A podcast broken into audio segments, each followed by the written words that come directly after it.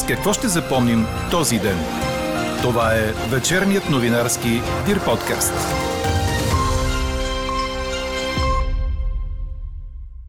Президентът Румен Радев не визира никого конкретно, когато говори за политически шарлатани с милитаристични призиви, а по-скоро иска да представи себе си като опозиция на това – Човекът, който мисли за бъдещето на България, носи стабилност и е загрижен за мира.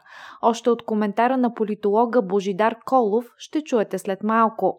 И още от темите на 3 май. Здравното министерство предупреди лекарите да внимават за непознат остър хепатит при децата. Има случаи в 12 държави. Правителството ще вади български пощи от състояние на кома. Заради слаби финансови резултати и след хакерската атака уволниха цялото ръководство. Григор Димитров с победа на двойки на Мастърс турнира в Мадрид. С какво ще ще запомним този ден? Чуйте във вечерните подкаст новини. Говори Дирбеге. Добър вечер, аз съм Елена Бейкова. Чуйте подкаст новините от деня. Хладно утро ни очаква на 4 май с минимални температури от 3 градуса по високите полета до 8 градуса, показва прогнозата на Иво Некитов. През деня ще бъде променливо облачно, на отделни места в планините е възможно да превали дъжд за кратко. Температурите ще се повишат и ще бъдат от 18 до 23 градуса. Президентът Румен Радев не визира никого конкретно, когато говори за политически шарлатани с милитаристични призиви, а по-скоро иска да представи себе си като човека, който мисли за бъдещето на България, носи стабилност и е загрижен за мира. Това коментира за подкаст новините политологът и докторант по русистика в университета в Осло Божидар Колов. Според него темата за военна помощ за Украина е благодатна политиците да капитализират разделението в обществото обществото ни, избягвайки други теми на дневен ред? Струва ми се, че тук президента не визира никой конкретно, а по-скоро представя себе си като опозиция на този сламен човек, който артикулира. Когато той говори нали, за тези шарлатани, които не мислят за бъдещето на България и имат милитаристични призиви, той по-скоро казва, че аз мисля за бъдещето на България и аз мисля за мира и аз нося стабилност в контраст на тези, нали, които разпалват страстите. Очевидно е, че в обществото има разлом по отношение на войната, на отношението към Русия и политиците, в това число и президента, ще се опитат да капитализират върху това разделение. Първо, защото е рентабилно и второ, защото това им позволява да не се занимават с далеч не символични неща, като доходите, като инфлацията, като качеството на публичните услуги. Ако изпратим оръжие за Украина, това може и да доведе до реакция от Русия? Реакцията на Русия няма как да бъде нещо по-различно от това, което сме имали до сега. Заплахи, хибридни атаки, енергиен шантаж, може би хакерски атаки. Но Кремъл тук експлуатира вече съществуващите напрежения в обществото, които са си изцяло наш проблем, а не геополитическа даденост. България е уязвима по отношение на заплахи от Русия, защото е слабо звено в европейската сигурност и въобще в ситуацията в страната предполага уязвимост. Но това не е защото символично ще се включи или не в подкрепа за Украина или не. По-скоро на територията на България Русия може да дава уроци на Европа. Целият коментар на политолога Божидар Колов очаквайте в края на подкаст новините. Тогава ще ви представим и резултата от днешната ни анкета. Разпознавате ли шарлатани в политическия живот на България? А по-рано днес президентът Румен Радев отговори на журналистически въпрос какво е имал предвид с изказването си за политически шарлатани, които могат да се възползват от случващото се в Украина. Той обясни, че хората, които насаждат милитаристични настроения и настояват да изпратим оръжия на Украина, не отчитат, че за разлика от партньорите си, България е много по-близо до този конфликт с реална обща граница по Черно море и с голяма зависимост от руския газ. Хората, които вземат решение, трябва да се съобразяват преди всичко с сигурността на българите. Това е позицията, от която трябва да се водят. Други, според мен, го правят от невежество без да преценяват изобщо какъв е риск. Могат ли да отговорят а, каква е противовъздушната отбрана от Дуранколак до София, да речем. Всички българи, които живеят на тази територия, каква е степента на тяхната защита? Има ли нещо, което да пази небето над тях? Какво е състоянието на нашата изтребителна авиация? Знаем какво се случваше през годините и до какво състояние е докаране. Те отчитат ли? До кога нашите съюзници ще бъдат тук? Знаете, че ВВС на Нидерландия са тук до края на май. След това има ли други планирани? Има ли рекогносцировка направена? Никой това нещо не го отчита. Каква е нашата радарна система? Нека се отговорят на тези въпроси. Ако ги знаят, и продължат да настояват, значи тяхното поведение е безотговорно. Ако не ги знаят, просто е невежо. Идеята за изпращане на военна помощ на Украина ще бъде обсъдена тази вечер от съвета на четворната коалиция, а утре парламентът ще разгледа няколко предложения на отделните партии. От продължаваме промяната днес обясниха, че ще коригират предложението си, като добавят формулировката военно-техническа помощ, а не както беше до сега, техническа помощ за защитни цели и още за последствията от войната в Украина. Във връзка с спирането на газа от Русия, държавният глава Румен Радев заяви, че Европа е закъсняла с намирането на решение, а българското правителство трябва да обясни дали ще има посредници в доставката на газ у нас и на каква цена ще се случва това. Има ли сега в момента договори с посредници? Защо се появиха посредници? Сега ДЕПА, гръцкият оператор. На каква цена? Метенерджи, на каква цена? ММ, на каква цена? Ако се окаже, че наистина посредниците влизат в играта, нещо за което заговорих още с отстраняването на предишното ръководство на Българгаз, дали това не е целенасочено. Каква ще е цената, защото ако цената наистина скочи с 30%, стотици хиляди българи, хиляди малки и средни предприятия, структуроопределяща индустрия са на ръба как ние ще понесем този удар. А днес беше даден официален старт по изграждането на терминала за втечнен природен газ в Александрополис. Това се случи в присъствието на българския премьер Кирил Петков, колегите му от Гърция и Северна Македония, президента на Сърбия и председателя на Европейския съвет Шарл Мишел. Министър-председателят Петков заяви, че очаква провал на економическия шантаж на Кремъл, след като в отговор свободна и демократична Европа е демонстрирала своето единство. Междувременно министърът на външните работи на Унгария Петър Сиярто заяви, че страната е увеличила обема на закупувания петрол от Казахстан, но транзитът преминава през руския петролопровод Дружба.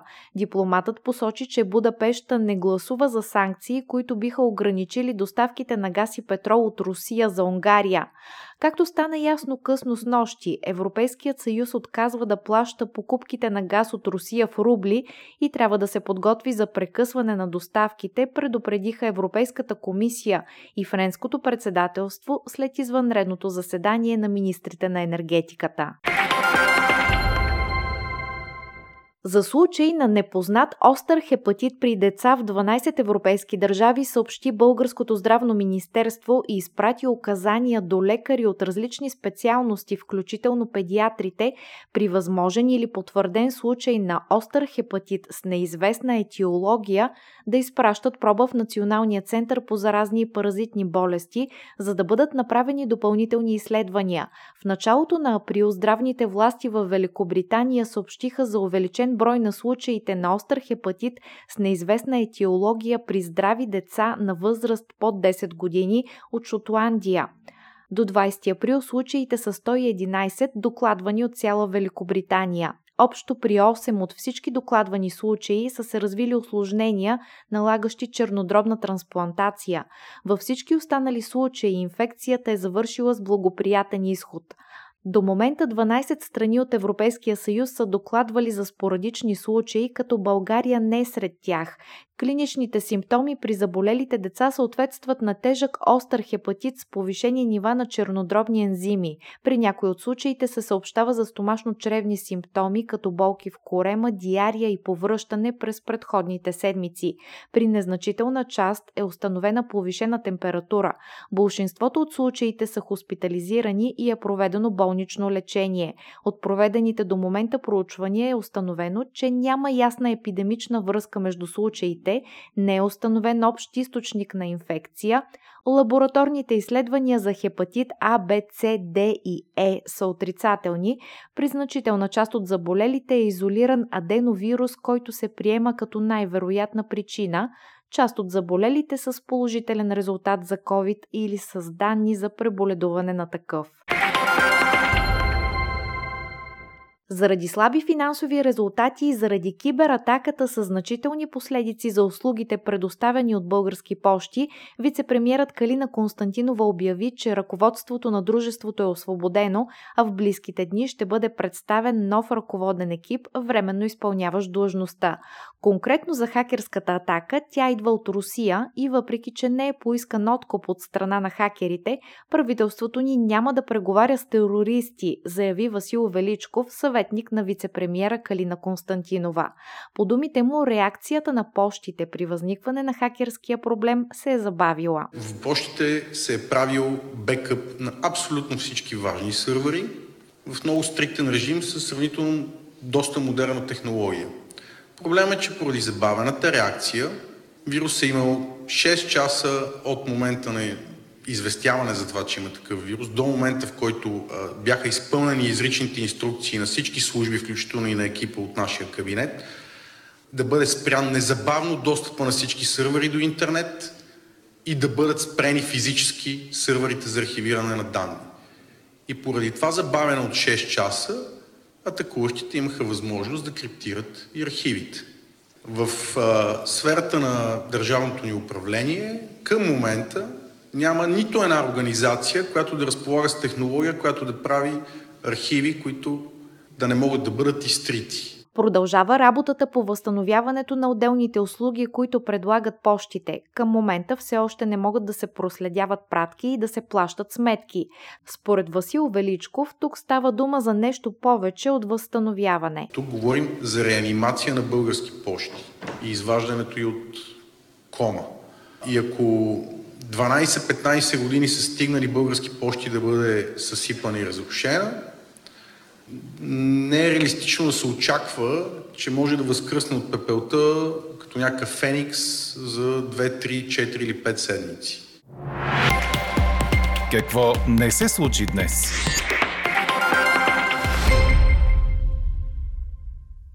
Каква ще е съдбата на новооткритата самолетна линия София-Скопие, след като тази сутрин беше разпространена информация, че обслужващата я компания Галивеяр е спряла резервациите от 21 май нататък? Това остава неясно, но полетите може и да не спрат, тъй като се водят разговори с българското правителство, пише 24 часа.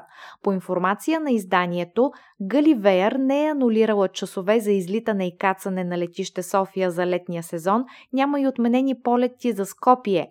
Тодор Иванджиков, председател на Асоциацията на българската авиационна индустрия, обяснява, че се е чул с шефа на Галивеер Янко Иванов, който е заявил намерение за спиране на полетите за Скопие, тъй като линията не е рентабилна. Компанията не получила помощ от държавата. Не ставало въпрос за субсидиране, а за реклама на авиолинията, за да летят български държавни служители с самолетите до Скопие. От Транспортното министерство казват, че се търси решение на проблемите. Полетите започнаха в края на март и се изпълняват в събота и неделя.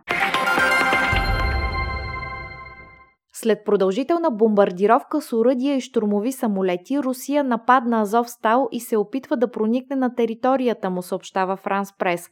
Руската авиация бомбардира Азовстал няколко часа преди нападението. Избухна мащабен пожар, дим се вижда във всички райони на Мариупол. Руската армия официално потвърди, че нейните сили и промосковските сепаратисти използват артилерия и самолети, за да атакуват стоманодобивния завод в пристанищния град. Междувременно руският президент Владимир Путин подписа указ за ответни економически санкции като реакция на неприятелските действия на някои чужди държави и международни организации, съобщиха от Кремъл, цитирани от Reuters. Съгласно указа се забранява износът на стоки и суровини за чужди лица и организации, включени в санкционния списък. Забраняват се също сделките с чуждестранни лица, попадащи под ударите на руските санкции и се позволява на руски физически лица лица и организации да не изпълняват задълженията си към тях. Путин нареди на руското правителство в 10-дневен срок да определи списъка с лица и компании, попадащи под ударите на ответните санкции на Русия. А Reuters съобщава за публикувано в италиански вестник интервю с папа Франциск, в което той казва, че е поискал среща в Москва с руския президент Владимир Путин, за да се опита да спре войната в Украина, но не е получил отговор. Това се е случило три седмици след началото на войната, когато папата посети руското посолство. Той е поискал от висшия дипломат на Ватикана да изпрати послание до Путин, че папата е готов да отиде в Москва. Разбира се, беше необходимо лидерът на Кремъл да позволи това. Все още не сме получили отговор и продължаваме да настояваме, посочва папа Франциск. 42 интелектуалци и общественици от България и Северна Македония се обявиха за падане на ветото, което София наложи на започването на преговори от Скопие за присъединяване към Европейския съюз, предаде БНР. Те обявиха, че създават мрежа от клубове за приятелство, чиято цел е да се създаде активна гражданска общност, която да работи за сближаване на двете държави на основата на европейските ценности. Бившият премьер на Северна Македония Македония Владо Бучковски призова за компромисно решение на основата на договора за добросъседство от 2017 година, така че Скопия да получи шанс да стане част от Европейския съюз. Според българските участници в инициативата, конфликтът между двете държави се подклажда от Русия, а целта е дестабилизация на Балканите. Четете още в Дирбеге! Григор Димитров постигна победа на двойки на Мастърса в Мадрид, като заедно с Феликс Оже Алиасим се класираха за втория кръг, предаде Корнер. Тандемът на българина и канадеца надделя над аржентинското дуо Диего Шварцман и Максимо Гонзалес с 6-4-7-6 в матч, който беше наблюдаван от около стотина зрители, сред които отново и бащата на Григор. Срещата се превърна в шоу с много качествени изпълнения, най-вече от полето на българо-канадския тандем. Любопитно е, че Григори Шварцман ще играят един срещу друг отново утре, но в турнира на сингъл в среща от 16 на финалите. Чухте вечерния новинарски Дир подкаст. Подробно по темите в подкаста четете в Дирбеге. Какво ни впечатли преди малко?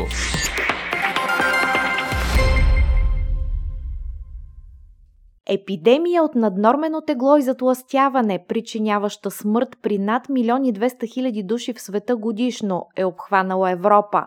Това предупреди Световната здравна организация в нов доклад, цитиран от Франс Прес.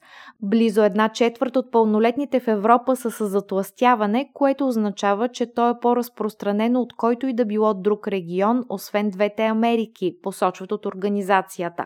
Нито една страна от региона не може да твърди, че е спряла разпространението разпространението на проблема, чийто мащаб стана очевиден по време на пандемията от COVID, заболяване, при което наднорменото тегло е рисков фактор. Затластяването е причина за най-малко 13 вида рак и вероятно ще бъде пряко отговорно за най-малко 200 000 нови случая на рак годишно, според Световната здравна организация. Каква я мислехме, каква стана? Разпознавате ли шарлатани в политическия живот на България? Ви питахме днес. 93% от отговорите в анкетата ни са да. Темата за военна помощ на Украина е благодатна и политиците се възползват да капитализират разделението в обществото ни, избягвайки други теми, които са на дневен ред, като инфлация, доходи, качество на публичните услуги. В този смисъл е изказването на президента Румен Радев за политическите шарлатани с милитаристични призиви. Той не визира някого конкретно, а представя себе си като опозиция на това. Коментарът направи за подкаст новините политологът и докторант по русистика в университета в Осло Божидар Колов. Според него не можем да очакваме различна реакция от страна на Русия от заявената до момента, ако страната ни прати оръжие в Украина, а именно за заплахи и демонстрация на сплашване на Европа. С Божидар Колов разговаря Елза Тодорова. Допускам, че сте видели речта на президента за 1 май, в която говори за политически шарлатани. Според вас кого визират?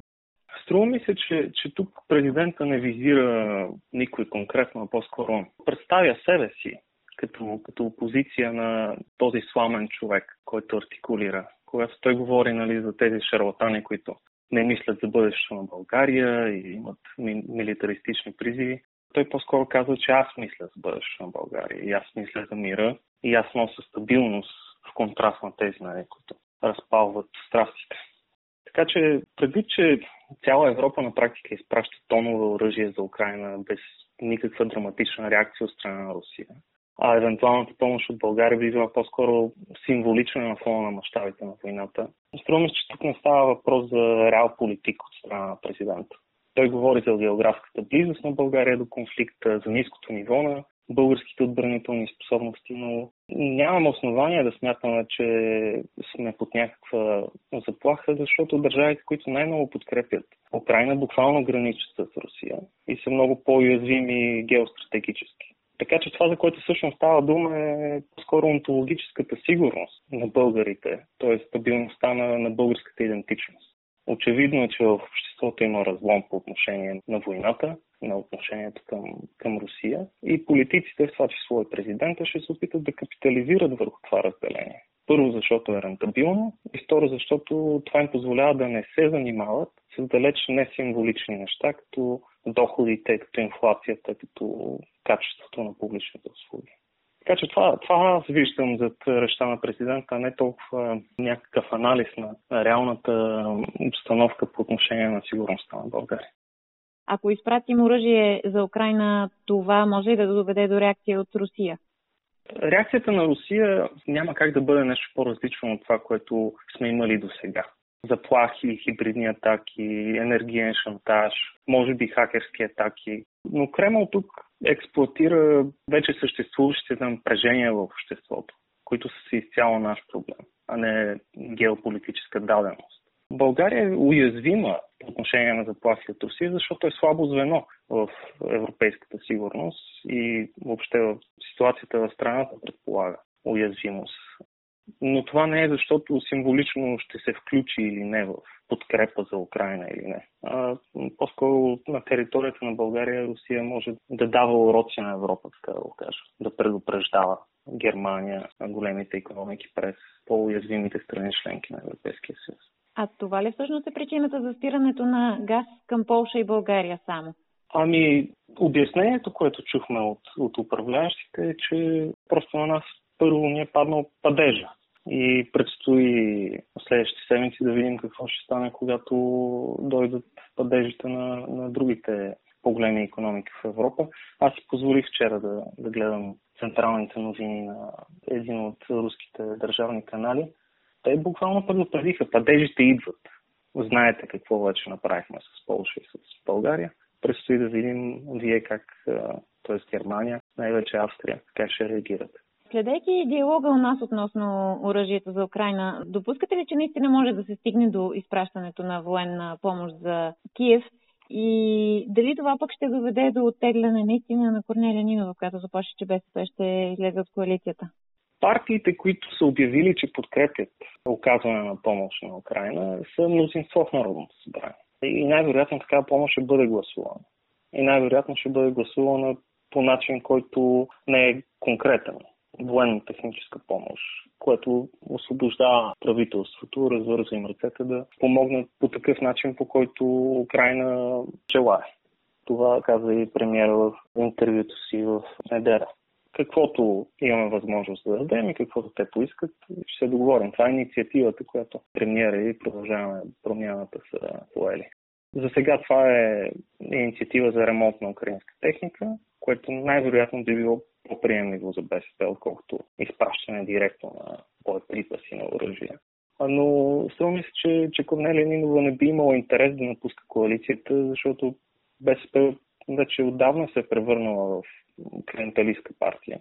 И, и достъпът до публичен ресурс е това, което осмисля реално лоялността между хората в ръководството на партията.